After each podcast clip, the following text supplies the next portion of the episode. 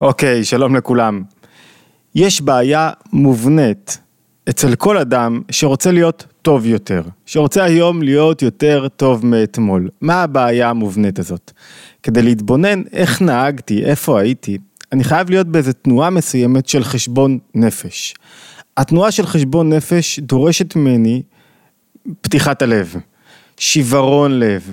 אין שלם מלב נשבר, לב נשבר זה תנועה מסוימת של מרירות שבה אני מרשה לעצמי להגיד לעצמי תשמע איך אתה מתנהג, איך אתה פועל, איך אתה נראה, איפה אתה אוחז, בוא, בוא, בוא תשפר קצת עצמך. בלי התנועה הזאת קשה לראות שאדם יצמח, בלי שיש לו איזושהי הבנה שהוא לא במקום הנכון, הבנה שהוא, שהוא ממש כזה עמוס, עסוק בעצמו, כזה ילדותי, כזה כל כולו במה איתו ומה אני.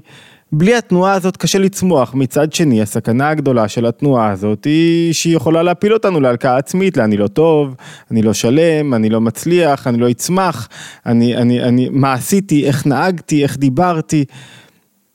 ולכן אי אפשר להחזיק תנועה אחת בנפש. זה נקודה מאוד חשובה שצריך לזכור אותה. תנועה של נשיאת הפכים זה שאני מחזיק שתי תנועות בנפש בו זמנית. לא כל תנועה בנפרד. התנועה האחרת בנפש היא תנועה של שמחה גדולה. של שחרור מאוד גדול, של מותר לי להיות, של קבלה עצמית, של אהבת המקום שלי, של תשוקה למקום שלי, של קבלת עצמי למרות כל מה שעשיתי. והשאלה הגדולה, אלו שתי תנועות מנוגדות, ממש מנוגדות. איך מחזיקים אותם? איך אני יכול מצד אחד לקבל את עצמי במקום שלי, ומצד שני להיות בתנועה של שיוורון, של נמיכות, של נמיכות רוח, של, של מרירות, של אני אומר לעצמי, תשמע, מי אתה בכלל, מה אתה בכלל, יא חתיכת כלומניק, איך אתה נוהג, איך אתה מתנהג, איך אתה מדבר, איזה סוג אבא אתה. דיברנו על זה בכמה סרטונים אחרונים. איך אתה יכול, איך אתה בכלל מעז לחשוב שמגיע לך משהו באופן שבו אתה מתנהג. כדי לענות על התשובה הזאת, אני רוצה לקחת אתכם על הסתירה הזאת, על איך אפשר לשאת את שני ההפכים הללו. אני רוצה שנלמד היום אמ, פרק או חלק מפרק בתניא, בספר התניא, פרק י"א באיגרת התשובה, שזה החלק השלישי בספר התניא, מזמן לא למדנו בתניא. ושם אדמו"ר הזקן, רבי שניאור זלמה מיליאדי, מחבר ספר התניא, מציע, מציג את האופן שבו צריך להלך עם שתי התנועות הללו, ואת הסיבה למה אני יכול לשאת את שתיהם בו זמנית. והסיבה למה קשורה מאוד ביכולת שלי להבין את ה... המגרעות שלי, את החסרונות שלי, את המקום שבו אני רחוק מאוד מלהיות שלם, גם כי נולדתי כך וגם כי אני לא עובד על עצמי, ומצד שני, את המקום שבו אני יכול לסלוח לעצמי, לקבל את עצמי כפי שאני, להתפתח, לצמוח.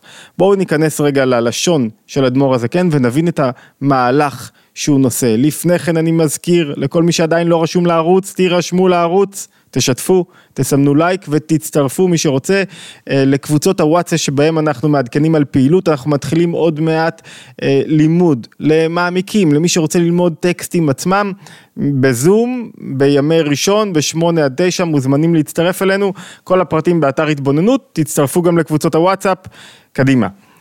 כך אומר אדמו"ר הזקן, פרק י"א בתניא, צריך שיהיה לאדם שתי תנועות, תנועה אחת זה תשובת התאה, ותנועה שנייה זה שמחה. שתיהן ביחד, שתי התנועות בו זמנית. תשובת התאה זה שאדם אומר לעצמו כמה אני רחוק. תשובת, תשובת זה תשובה נמוכה, תחתונה. מצד האדם עצמו, שהוא לא מתרומם לאיזה משהו גבוה, אלא הוא אומר לעצמו כמה אני רחוק, שיש בו איזה מרירות, איך התנהגתי, איך פעלתי, איפה הייתי, איפה הראש שלי, למה אני במקום הזה, למה אני נוהג כך, למה אני חסר אחריות. תחשבו לדוגמה, על מי שחווה עכשיו, אתם יודעים מה, אני מכניס את עצמי עכשיו לנעליים של הזוג שהזכירו את הדירה, את, ה, את הווילה שהיה בבריכה עם בולען. איזה התמודדות, בטוח זה חבר'ה טובים, מה לקרוא להם בצע כסף, כאילו אדם רוצה להתפרנס, מה זה בצע כסף? כל פעם שאני מוכר ספר זה בצע כסף, עבדתי, אני רוצה להתפרנס, יש לי דירה, כסף שווה, אני צריך להתפרנס, אז אני מזכיר, טוב, נו מה, לא בדקתי בריכה, מישהו מושלם, נו, מישהו מושלם, אז מצד אחד, כדי להתמודד עם הסיטואציה צריך שיוורון לב. אמיתי, מרירות, תשובת אתה, באמת אני לא בסדר. באמת קיבלתי אולי איזה מסמך, אני לא שופט כאן, אני רק לוקח דוגמה כדי להבין את התנועה הנפשית, בטח לא את מי שאיבד את היקר לו מכל, אני, אני מנסה רגע להבין את התנועה הנפשית של המהלך הזה, של המהלך שלהם, שנדרש בנפש. מצד אחד, ממש מרירות ושברון לב, איך לא בדקתי, איך לא פעלתי נכון, לא בגלל האסון שקרה לי, לא בגלל שעכשיו נחתו עליי דברים, אלא בגלל שהעניין חייב לבדוק כדי להציל נש, נפש מישראל. זו תנועה אחת בנפש. תנועה שנייה בנפש, אני צריך לקבל שעכשיו אני יכול, צריך לסלוח לעצמי, וצריך ללמוד להתמודד עם הטעות שעשיתי, ולא משנה מה קנה המידה של הטעות, צריך ללמוד כי אף אחד לא צריך את ההלקאה העצמית שלי, צריך ללמוד, לסלוח ולהתבגר, ו- ולהיות בתנועה של זו המציאות שבראו עבורי, זה הקלפים שחילקו לי, הקלפים משתנים לכל אדם בכל זמן, צריך לשמוח בקלפים שלי. הצמיחה הגדולה ביותר של האדם מגיעה, וההתגלות שלו והפנימיות שלו, במקום שבו הוא שמח, והאדמו"ר הזה כן מדגיש, שתיהן יחד בו זמנית, תנועה של מרירות, תנועה של תשובת התאה, ולאחר מכן תנועה של שמחה גדולה. וככה הוא אומר, פעם נקטנו בציטוט הזה של חדווה, חדווה תקיעה בליבה היא מסית רדה, ושמחה תקיעה בליבה היא מסית רדה. יש לי, אה, ועצבות מסית רדה, זאת אומרת שיש לי מצד אחד שיוורון לב בצד אחד, ומצד שני שמחה גדולה בצד שני, ואני מצליח להלך עם שניהם בו זמנית. ולמה? מאיפה זה בא לי? הוא אומר פה עכשיו משהו מאוד חזק, אחד הדברים הכי חזקים בתניא. כי האדם צריך לדעת, ואני מצטט את לשונו, שהקדוש ברוך הוא, תכף ומיד, ברגע שהאדם עושה תנועה של שיוורון, ברגע שיש לו לב נשבר באותו רגע, בלי שום ספק, וספק ספקה, תשמעו את הלשון, בעולם, בספק ספקה בעולם, סולחים לו, ומוחקים לו את כל עוונותיו ברגע שהוא מבקש מחילה וסליחה. זאת אומרת, ברגע שאני עושה תנועה של שיוורון לב, שאני מבין איפה לא הייתי בסדר, שאני מבין איפה אני צריך להתפ... ל... ל... להשתפר, להשתנות, באותו רגע גם באה סליחה עצומה, בלי שום ספק ספקה, ואין לי שום ספק וחשש כלל, כי, כי מעלת הבורא, בניגוד לאדם, אדם אתה מבקש ממנו סליחה פעם אחת, סליחה פעם שנייה, הוא אומר לך די חלאס כמה, תשתנה כבר, כמה אתה מבקש סליחה, בוא אני רוצה לראות אותך בא לאשתך, ואומר לה פעם אחת סליחה, פעם שנייה סליחה, פעם שלישית אומרת לא מקבלת יותר, תפסיק עם הסליחות, לא רוצה יותר סליחות, אל תתנהג ככה יותר, לך מכאן. אצל הבורא זה לא כך, הוא אומר. ככה, ככה ציטוט, אם יחטא איש לאיש, וביקש ממנו מחילה ומחה לו, ואחר כך חזר לסורו, קשה מאוד, שימחול לו שנית. ומכל שכן בשלישית וברביעית. אבל במידת הקדוש ברוך הוא אין הפרש בין פעם אחת לאלף פעמים. כי המחילה היא ממידת הרחמים ומידותיו הקדושות. זאת אומרת, למה שהאדם יסלח לעצמו על דברים שהוא עשה? למה שהוא יתגבר ולמה שהוא לא ילקה את עצמו? אחרי שהייתה לו תנועה של שיוורון לב, שהוא הבין שהוא לא בסדר, תנועה של וואו, אני חייב להשתפר כאן, אני חייב להיות אבא יותר טוב. למה שהוא יאמץ את השמחה הגדולה? לא בגלל סיבות חיצוניות, ולא בגלל שהוא אטום, ולא בגלל שהוא מלכה את עצמו, הפוך, בגלל שהוא יודע שסולחים לו סליחה מלאה בלי שום ספק, ספקה. אם עשית רק תנועה מלמטה, תשובת התאה, ביטול תחתון, אם האדם עשה, נכון כמובן לגבי איש ואישה, אם עשיתי את התנועה הזאת, בלי שום ספק ספקה הולכת להגיע לי תשובה וקבלה וסליחה ו- ו- ומחילה שלמה. וכשיש לי מחילה שלמה, יש לי סיבה לשמחה, כי כאילו אני נקי. אני חזרתי להיות במקום הזה של אני מעכשיו, הכל מתחיל לי מההתחלה. יכול להיות שאני אצטרך לשלם מחיר על הטעויות שלי. יכול להיות. אבל לסלוח לעצמי, לקבל את עצמי שמכאן ואילך אני הולך לצמוח, וואו.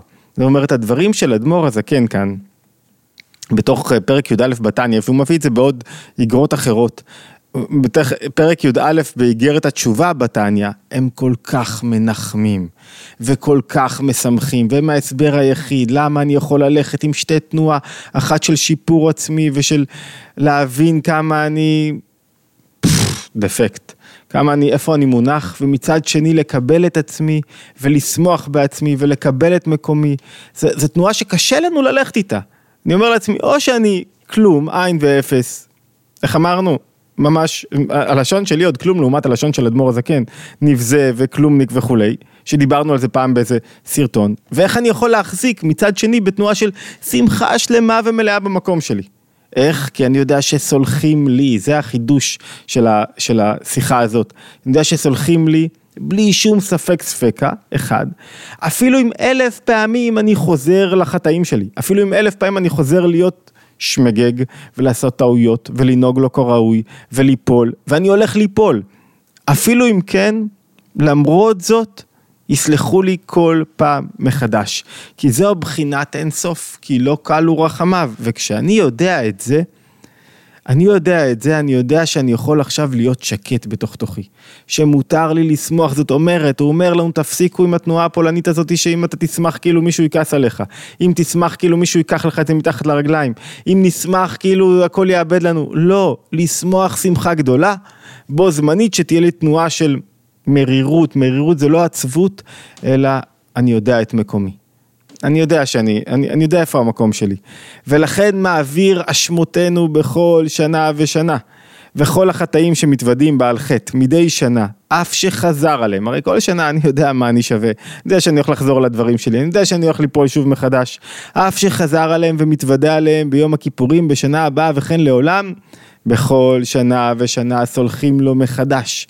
ואין זה אחטא ואשוב. יש דבר כזה כשמישהו אומר לעצמו, אה, תן לי עוד קצת להתענג על הדברים האסורים, על המקום הלא טוב שלי, אחרי זה אני כבר אשתפר, אחרי זה אני אשתנה, אחרי זה נטפל בדברים.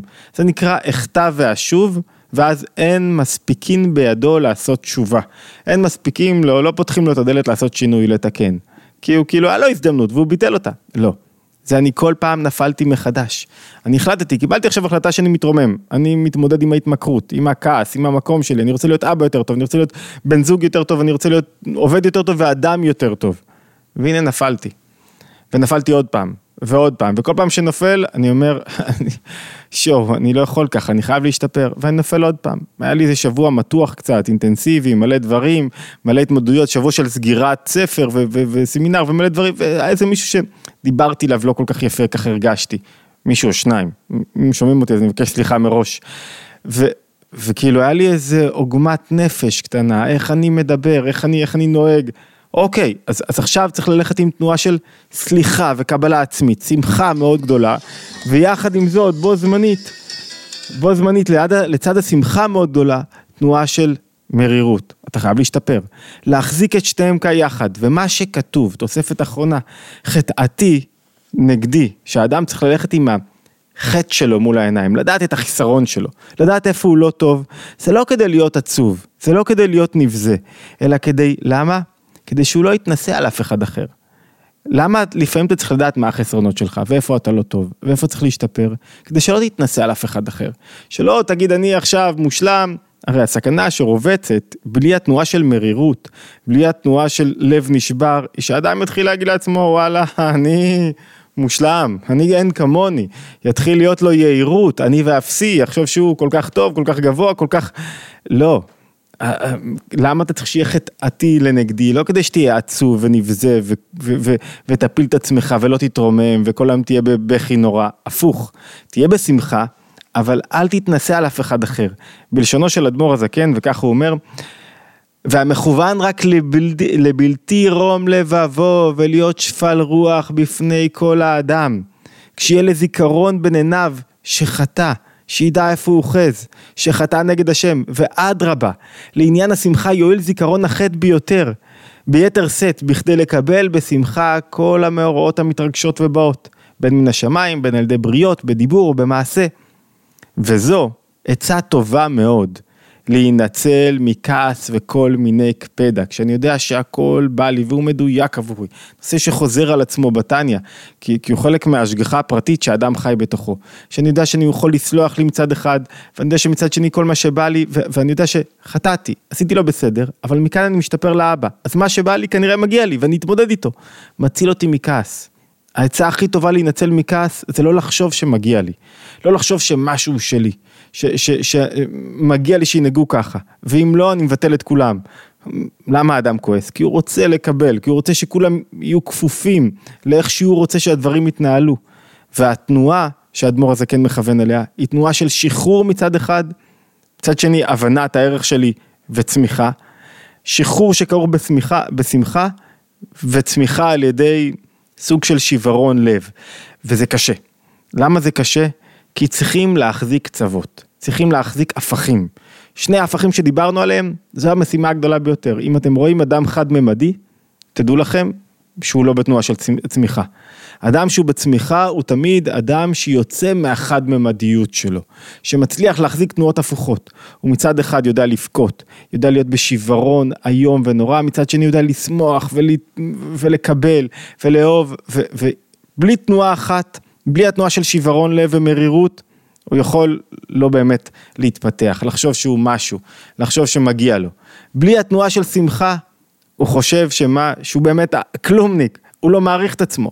ולכן צריך ללכת עם שתי התנועות הללו, שאני מעריך את עצמי, ויודע שהכל מדויק עבורי, ואני בשמחה גדולה, והתנועה של מרירות שאוחזת בי, וזה, אני חושב שזה מסר שעובר כחוט השני, בתוך תורת החסידות, וחוזר על עצמו בכמה מקומות, אבל הוא חשוב מצד ההטמעה שלו. כי אתה רואה את הבעיה של האנשים בעולם, מצד אחד לא מעריכים את עצמם. כל היום מלקים את עצמם. כל היום אני נבזה ונקלה בעיני עצמי, ולא שווה כלום, ועין ואפס, ואתה צריך להרים את הבן אדם ולרומם אותו. מצד שני, אתה רואה אנשים בעולם מתהלכים נפוחים כל כך מאגו, רק לזרוק עליהם איזה סיכה, לפוצץ את האגו. וכשאני אומר אנשים, נדבר על סחבק, החבר שלכם. אני רואה את שתי התנועות הללו מאוד עוצמתיות, ואת שתיהן צריך לאזן, או המילה יותר טובה, לגרום להם לחיות בו זמנית ביחד. התבוננות יומית, אני מזכיר, בכל יום אנחנו מעלים אה, סרטון שנוגע לתורת הנפש היהודית, מוזמנים להצטרף אלינו, לשתף ולסמן לייק, להשתמע בהתבוננות היומית הבאה.